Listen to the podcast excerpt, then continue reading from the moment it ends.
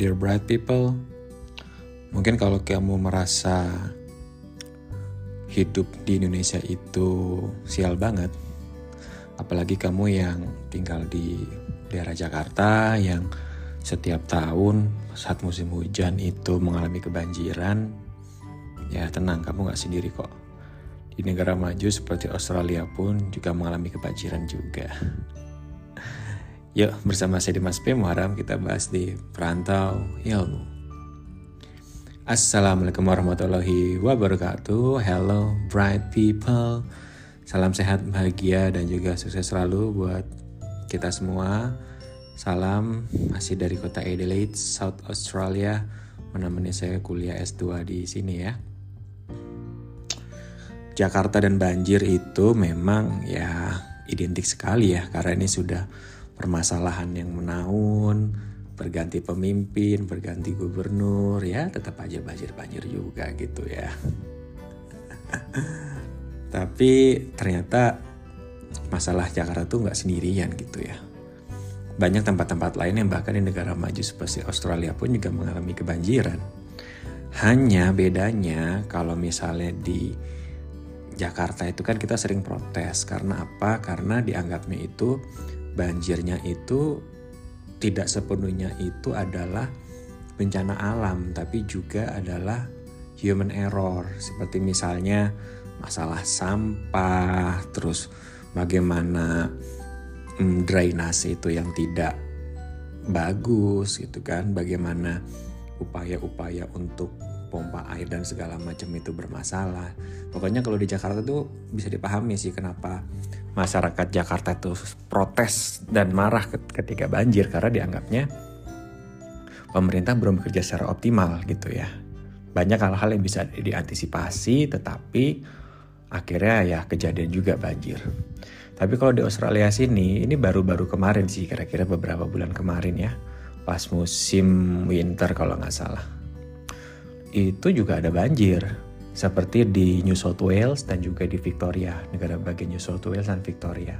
Tapi banjirnya itu kebetulan bukan di City, seperti saya tanya teman-teman yang kuliah di Uni Melbourne misalnya, itu mereka alhamdulillah di City itu nggak atau di Monash gitu mereka nggak kena banjir gitu. Tapi kalau di daerah suburb atau di daerah rural, di daerah pedalaman itu katanya banjirnya sih lumayan itu dan itu sih kalau misalnya di daerah pedalaman sih kayak emang murni bencana alam ya.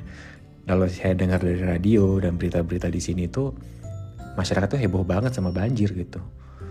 Um, karena curah hujannya memang tinggi dan itu juga dikhawatirkan juga terjadinya gagal panen karena di dunia lagi ada isu uh, krisis pangan. Nah di Australia juga ada banjir-banjir itu yang bisa berpotensi gagal panen gitu. Jadi memang jadi sebuah, sebuah concern banget sih di sini. Dan tapi kadang di city pun juga ada loh banjir-banjir yang sebenarnya cuma kayak genangan-genangan dikit doang, tapi penanganannya tuh heboh banget gitu loh karena dia di sini segala sesuatunya memang harus sesuai dengan SOP, penanganannya betul-betul rigid gitu ya. Jadi memang agak lebay lah kalau menurut kita ya. Ya buat kita orang-orang Indonesia atau Jakarta yang udah biasa lah banjir sama genangan tuh kayaknya biasa aja gitu ya.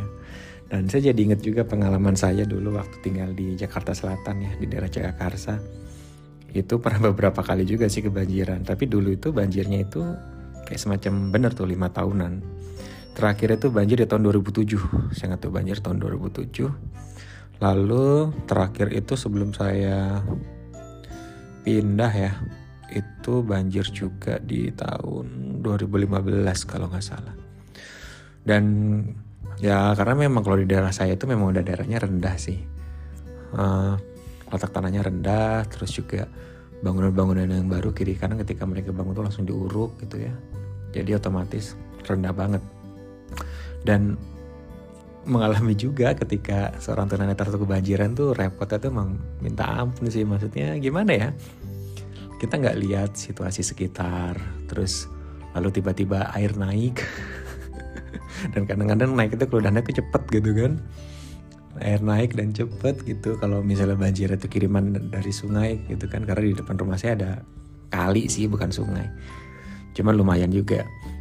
Itu repot banget deh gimana kita nyelamatin barang-barang dan lain-lain. Waduh itu sumpah kebanjiran tuh nggak enak banget. Dan ya mungkin pas kebanjirannya ya cuman air main air gitu ya. Tapi yang nggak enak itu adalah setelah banjir. Sampah-sampah masuk rumah lumpur-lumpur harus bersihin rumah dan itu wah capek luar biasa banget. Jadi memang banjir ini satu permasalahan yang klasik ya dan makanya nggak salah juga sih ketika pemerintah itu mengusulkan untuk pindah ibu kota negara karena dianggapnya Jakarta itu sudah tidak meng dapat mengakomodasi lagi pertumbuhan penduduk dan juga pembangunan. Jadi ya itulah yang dihadapi. Tapi kembali tadi ya bahwa banjir itu memang bukan hanya masalah negara berkembang tapi negara maju pun juga ada. Cuman tadi beda. Ketika negara berkembang itu banyak faktor manusianya karena tata kelola yang mungkin yang buruk. Tetapi kalau di um, negara maju itu biasanya lebih para faktor alam ya di luar kendali manusia gitu dan podcast ini masih bagiannya dari tantangan 30 hari bersuara dari tahun 2022 dari The Podcaster Indonesia dan bekerja sama juga dengan komunitas Podcaster Netra Indonesia. Dan kalau kamu sekarang dengarkan dari Spotify, Anchor, Google Podcast atau Apple Podcast, jangan lupa untuk klik subscribe agar kamu jadi orang pertama yang dapat podcast terbaru dari Perantau Ilmu. Dan silakan juga untuk follow akun saya Dimas di Instagram di akun @dimastereducation dan silakan kalau mau bertanya atau request konten podcast saya ke depannya ya. Oke, Dimas signing out. Thank you and see ya.